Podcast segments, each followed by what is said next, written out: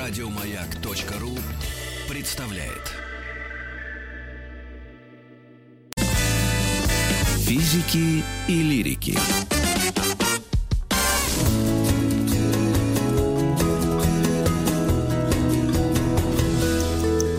Сто минут по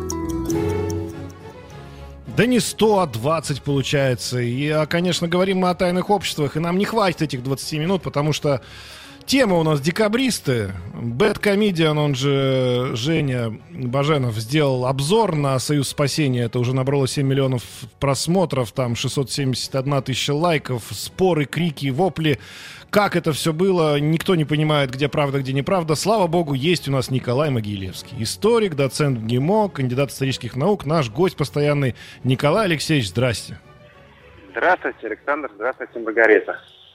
Маргарита сегодня в отпуске, я один буду с вами. У нас мало О! времени, декабристы. Декабристы, Да. Союз спасения, в общем, все вместе, все намешали, все говорят везде неправда. Расскажите, как оно было на самом деле? Ну, я... Да-да-да, слушаем. Я, во-первых, да, не, не претендую на... на знание правды, но какие-то... Ну, все-таки. Тай- тайные общества, да, вот мы 100 минут о них делаем, декабристы. С чего должны мы начать, прежде всего? Я все-таки, да, не претендую на знание правды, но... Но давайте попробуем разобраться. Так, Ну, мне кажется, что если говорить про фильм «Союз спасения», давайте наверное, начнем с него, потому что все, все его видели, наверное. И я сам сходил посмотреть специально. Мгм. А, мне кажется, что прежде всего надо объяснить нашим слушателям, что важнее всего во всей этой истории с декабристами это контекст. так, Вот фильм контекста не дает. А, Мгм. у нас с вами передача это короткая про тайное общество. Но декабристы были не то чтобы очень сильно тайным обществом. Так-то, если честно, уж совсем. так. И они в какой-то период своего развития, э, они вообще были аб- абсолютно явным обществом. Ну, то есть они не скрывались. Мгм. Вот, ну давайте я коротко очень хронологию напомню. Значит, война с Наполеоном, да, заканчивается в 14 году, ну, 14-15, там потом он вернулся на 100 дней на Эльбу, с Эльбы, в смысле, обратно во Францию. Так или иначе, 15 год, Венский конгресс, Наполеона победили, все счастливы. И вот Мгм. эти офицеры боевые, которые возвращаются э, после походов, и солдаты, кстати, тоже, они э, мучительно осознают, что, в общем-то, они приходят, приезжают обратно в страну свою, которая не совсем такая, какая бы им хотелось ее видеть. Они видят э, европейские э, страны разные, немецкие княжества, и Францию они видят, которые как бы вроде побеждены, но при этом жизнь там почему-то лучше.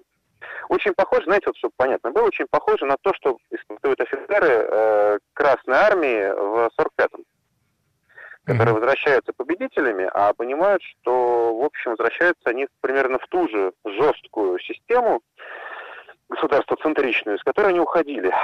И, конечно, они рассчитывают на то, что они же служили победу и в 15 году, 800 и 945, но сейчас должны быть какие-то изменения, чтобы жить стало легче. Так. Власть в 815-м, а, в общем, тоже что-то такое понимает. Александр I дает Конституцию Польши, ну, той части Польши, которая отошла от России после э, Венского конгресса, то есть Варшавы и окрестности. И кажется, что вот-вот сейчас дадут Конституцию уже нашей стране. Но нет. И, соответственно, эти самые молодые офицеры, блестящие боевые, они решают, что нужно, значит, если власть не хочет, хотя вроде бы от нее все этого ждут, значит, надо брать дело в Мгм. свои руки. И вот появляется первое крупное э, такое объединение, а эти кружки появлялись еще даже действующей армии. Это были в основном гвардейские кружки, то есть шла война, но уже появлялись такие как бы собрания по интересам офицеров, которые обсуждали, как бы сделать жизнь в России лучше. Но первое крупное Так. послевоенное объединение, собственно, тот самый Союз спасения, в честь которого назван фильм. Мгм. А, И вот они действительно хотели, да, переворот, они хотели как минимум царя отстранить от власти, некоторые даже планировали его убийство. И Знаете, вот я спрашиваю, там один был э, заговорщик, такой Якушкин. Вы, может, его помните по школьной программе, когда Онегин заходит в ресторан, то там меланхолический Якушкин э, точил цареубийственный кинжал. Это реально совершенно персонаж Якушкин. И он хотел убить императора и шел на дело с двумя пистолетами. Я своих студентов Мгм. спрашиваю, как вы думаете, почему? Александр, у вас есть предположение, почему с двумя ну, пистолетами? понятно, себя, себя застрелить потом, Правильно, видимо. правильно, отлично. А почему себя? Вот тут уже начинается Тут это- сложность. Да, тут, наверное, сложности, да. А очень просто. Не от страха, заметьте. А потому что он это предполагал, Якушкин, как дуэль.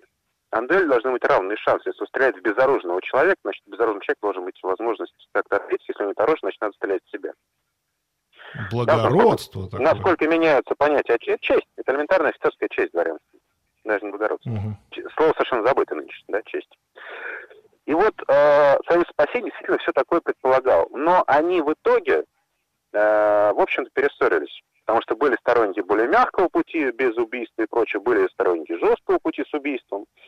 И в итоге все это переросло в...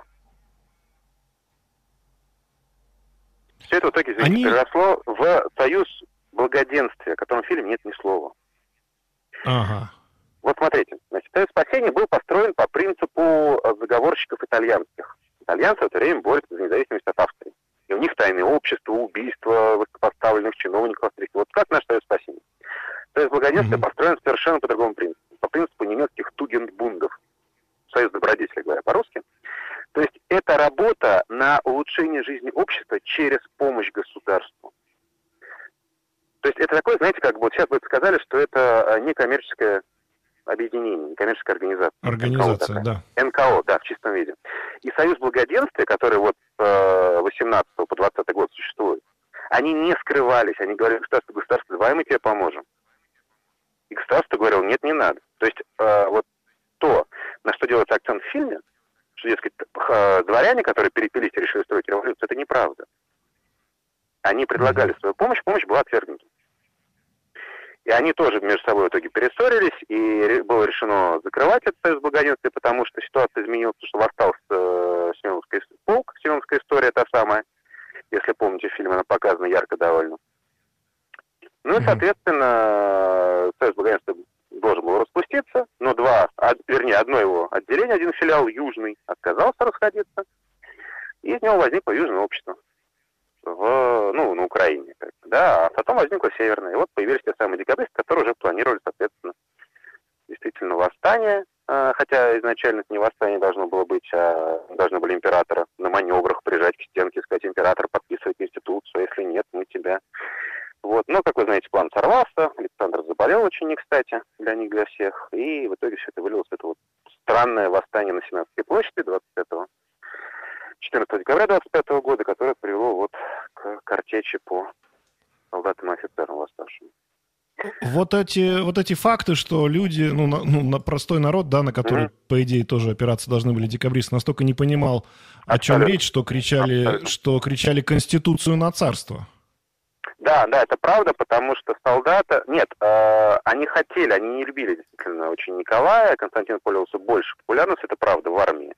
Он все-таки был при армии в годы войны с Наполеоном, э, его знали хотя бы. Николая никто не любил, что Николая считали таким, знаете, абсолютным э, доктринером, который не умеет ничего, кроме как командовать на парадах, что, в общем, правда было.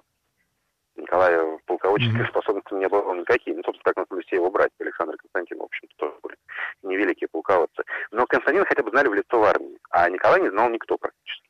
И поэтому, да, Конституция, Константин, вот под этими лозунгами они были готовы двигаться хотя бы в сторону Сенатской площади.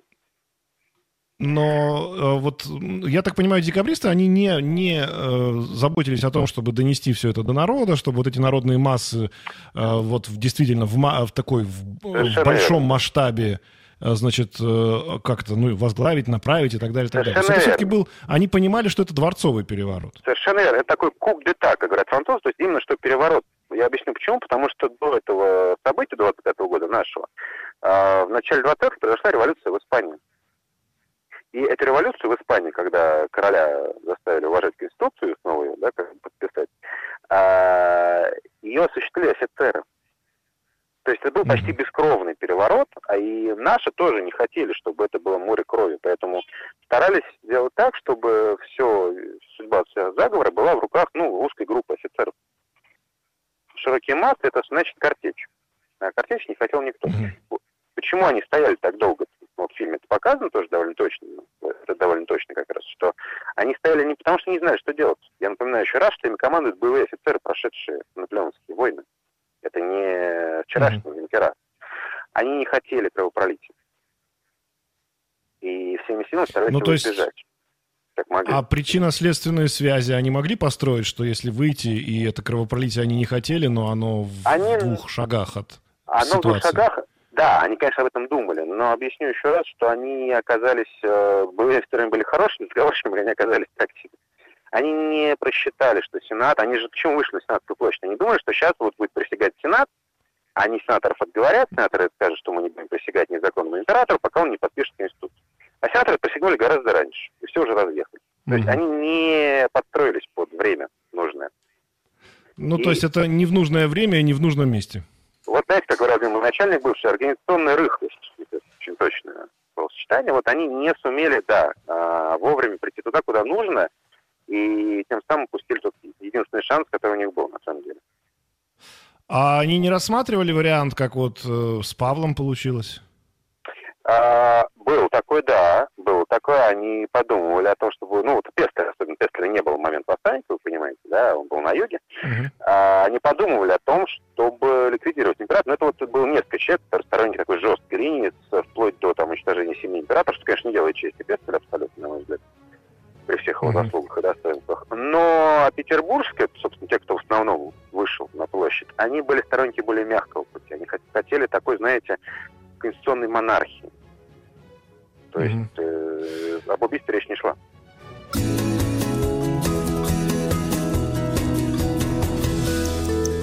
Сто минут по о тайных обществах говорим, о декабристах. Николай Мигелевский у нас на связи, историк, доцент МГИМО, кандидат исторических наук.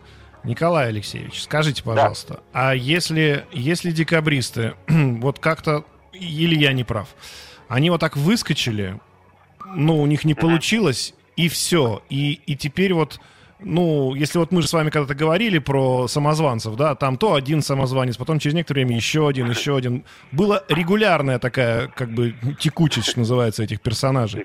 А здесь вот так один раз и больше нет. То есть не то, что вы там через 5 лет, 10 какие-то там, а вот помните, мы, мы тоже так считаем. Что это такое? Это все-таки было какое-то поколение, да, вот то самое непоротое, и на этом все закончилось? Ну, вы знаете, да, очень хороший вопрос. Я как раз хотел сказать нашим слушателям, что вот мне кажется главное, а, что они должны для себя понять, что вот это, опять же, вернусь к фильму до этого. А, в фильме они показаны, в общем, такими э, гуляками, выпивохами, которые не очень представляют, что они делают и зачем. А, это не совсем было так, вы правы, да, что больше не будет, конечно, таких выступлений, будут гораздо более кровавые. А что касается самих декабристов, почему они не потом как-то, да, не напомнили о себе? Ну, во-первых, потому что большую часть отправили, как вы знаете, в Сибирь, в глубине сибирских руд, ну и так далее. Читайте Пушкина. Угу. А, самое интересное, я сейчас профессионально занимаюсь темой, э, связанной с э, отменой крепостного права, с, опять же, федеральной властью, ну, неважно. Короче говоря, вот конец 50-х годов. Подготовка и проведение реформ. Важнейшая реформа русской жизни. Отмена крепостного права. Вы знаете, что самые активные, честные и деятельные э, помощники, сотрудники власти в этом деле были бывшие декабристы. Вот для меня это ярчайший показатель того, что это были не выпивохи, пьяницы и убийцы, как мне показано в фильме, а люди, для которых э, слово «честь», благородство были не пустые слова, а некий модус вивенди, ну, образом жизни. Что этот самый Якушкин, помните, да, который хотел убить императора из двух пистолетов? Вы знаете, чем он в итоге да. прославился? Он открыл первую в Сибири школу для девочек. И там и умер в Сибири, женившись там на местной женщине. Например, да, так, угу.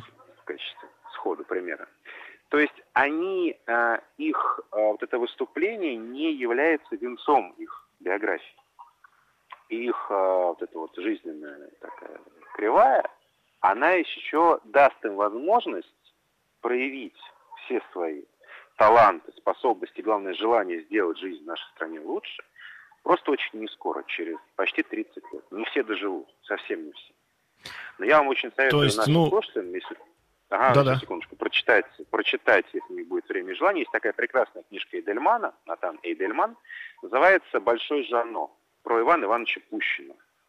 Который тоже отсидел в Сибири, друг Пушкин, ближайший мой первый друг, мой друг бесценный. Вот там замечательно, она потрясающе написана, и там вот показан весь этот, э, вся эта кривая жизнь от э, заговора до Сибири и потом последующих возвращений. В Сибирь он вернулся и умер уже здесь, в Броннице. Понятно, что русский царь так поступить не мог, но было бы, наверное, правильно, да, не, не нам давать ему советы, но все-таки, если бы он после вот этого восстания просто взял бы этих декабристов и назначил их на министерские должности. Тепло, ну, Александр, снова тепло. Я потрясаюсь вашей интуицией, снова очень тепло. А, когда их допрашивали, пока шло следственное дело, почти полгода, велись подробнейшие записи стенограммы, вы сейчас сказали, допросов. Они ничего не скрывали. Почему они ничего не скрывали? Не то, что они были такие гады, а потому что они не считали, что они делают плохое дело. А что скрывать, если ты делаешь дело благородное? И вот все те э, недостатки и какие-то ужасные, неприятные моменты нашей жизни, ну, российской жизни тогдашней, которые они обозначали, следовательно, Николай приказал себе выписать отдельно, это долгое время была его настольная книга. И он создал комитет 6 декабря 26 года для реформ. Ну, правда, другое дело, что реформы почти не прошли. Реформ всех сторон mm-hmm. жизни. И на многие эти стороны, на многие их недостатки указывали именно декабристы. То есть сами они не попали в эти, да, что избрано, но их слова, их идеи оказались востребованы. Так что вы очень близко. У нас были. буквально пару минут. Ну, я не люблю это сослагательное наклонение, ну, допустим. Ну, ну вы как попробуем. историк можете себе это позволить, да. Я вот декабристы вышли, Конституцию подписали, все, ура, поехали, здорово. Дальше что бы произошло? Дальше, я думаю, что мы бы лет на 20 отменили крепостное право. Есть такое подозрение. А если мы отменили лет на 20 крепостное право дальше, а, раньше бы стали завязываться, ну, раньше бы у нас пошел расцвет капитализма.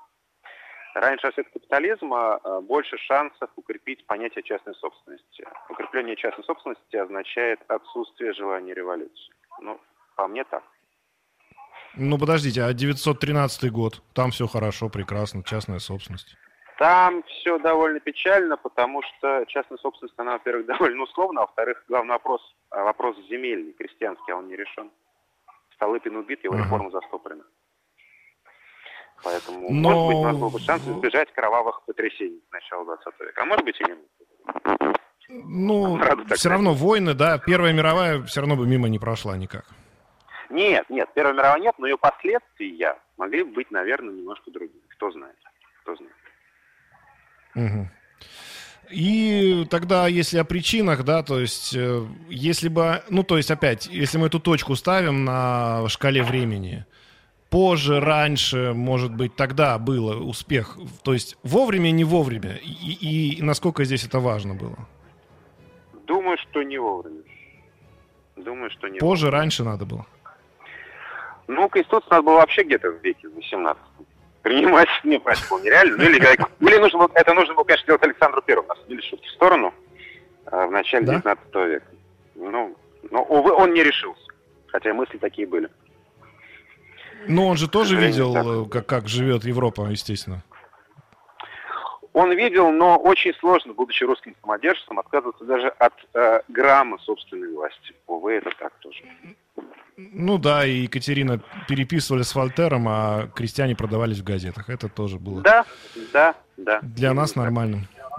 Николай Алексеевич Могилевский был у нас в гостях, историк. Да, спасибо вам огромное, доцент ГИМО. Говорили про декабристах в нашем подкасте «100 минут о тайных обществах». Дорогие друзья, спасибо вам за внимание. Еще больше подкастов на радиомаяк.ру